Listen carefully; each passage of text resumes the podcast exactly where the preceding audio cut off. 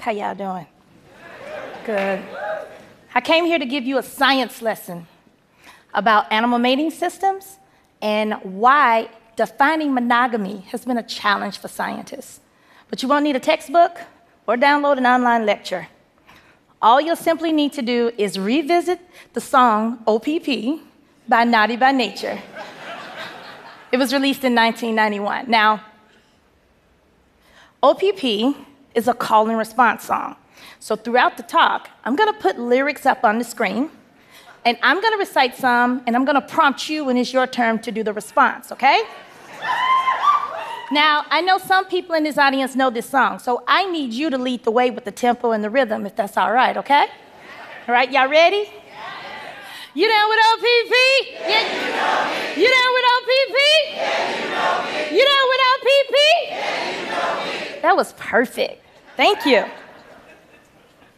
OPP, how can't explain it? I take it frame by frame it to have y'all jumping, shouting, singing it. Oh, o is for other, P is for people, scratch your temple. The last P, well, that's not that simple. Now, in the song, the MC hints that it's a five letter word, but to keep it rated PG, he simply refers to it as property. the song is about cheating on your significant other. Now, around the time that this song was in heavy rotation, biologists were in deep discussion about whether bird species, notably songbirds and waterfowl, were actually monogamous or not. See, for decades, generations of science students were taught that well over 90% of the bird species were monogamous, a male and female mating faithfully for life. That was until the late 1980s when a new laboratory technique came on the scene, which could copy DNA from a small tissue or fluid sample and decode the genetics of individuals. Now, before that technique, we were never ever certain about 100% who the parents of baby birds were. All we had were our field notes, and we would know which adults lived in the nest and which ones fed the baby birds. Well, come to find out, study after study kept coming in and we found so much evidence of infidelity among bird species, particularly these songbirds that we thought were the pinnacle of monogamy. It would have made Maury Povich jealous for the ratings. it rocked biology and ornithology so hard, we had to modify and expand the entire definition of monogamy. Now, it was so bad that this was the headline of the New York Times science section, August 1990. Mating for life is not for the birds or bees. we had to come up with new definitions. The situation where an individual would change partners either between breeding seasons or just simply because they didn't like that partner anymore, we now call that serial monogamy.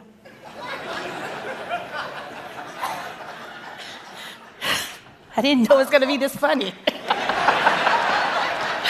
uh, the situation where we, where we know the male and female pair together and all the babies belong to both partners, we call that genetic monogamy.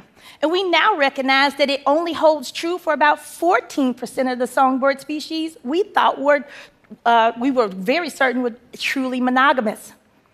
And with this reclassification, we realized that in a lot of those field observations where we saw a male and female sharing a nest, co maintaining a territory, even provisioning offspring together, often included a few baby birds that did not belong to the male partner. We call this social monogamy. and the mechanism responsible? Extra pair copulation. It's OPP time for other people's what you get it. There's no room for relationship, there's just room to. Yeah. How many brothers out there know just what I'm getting at? Who think it's wrong because I was splitting and co hitting that? well, if you do, that's OPP. Actually, that's EPC, which is the abbreviation for extra pair copulation. Now, we define extra pair copulation as the mating outside of a pair bond. And just like we were discovering via science, it can lead to babies that don't belong to the male partner. All right? Now, I first learned about EPCs years later, after all the science news broke while I was in graduate school. And as we were taking a class talking about current discoveries and mating systems, this topic comes up.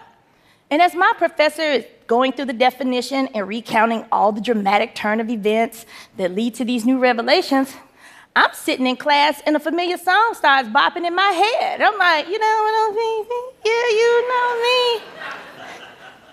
I mean, that's exactly what that song was about EPCs. And what I recognize is that this gives us an opportunity to revisit this song.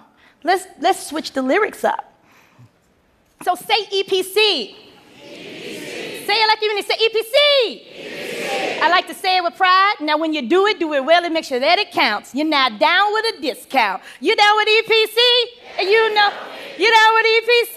Yeah, you know now, I had always been playing songs in my head while I was in science class, kind of tapping into this index of pop culture and hip hop songs. But when I would share my analogies with my science professors, all of whom are older white men, I often got blank and confused stares as responses. but when I would share this with people from communities like mine or other colleagues, so diverse communities, this hip hop science remix was a hit. That's because I was either talking to people who looked and sounded like me, or at the very least, you know, listened to some of the same songs. We were sharing a common cultural lexicon. And with that lexicon, I was able to bring new science terms to them. And together, we were sharing a new comprehension of science for the culture.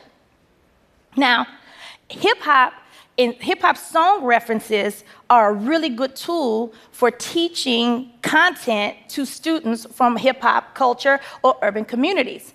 And I use it intentionally to connect to those students, tapping into vocabulary that they already know and systems that they already comprehend. And what it does in that process is it ratifies them, us, our culture, as knowledge purveyors. I use hip hop to frame and communicate science because I'm intentionally communicating science to broader audiences that uh, public science outreach has traditionally overlooked. And in the process, I am affirming the genius that thrives in the young minds of people from every hood, everywhere. So let me ask you one last time. You down with EPC? Yeah, you know me. You down with EPC? Yeah, you know me. You down with EPC? Yeah, you know me. Who's down with EPC? All the homies. Thank you.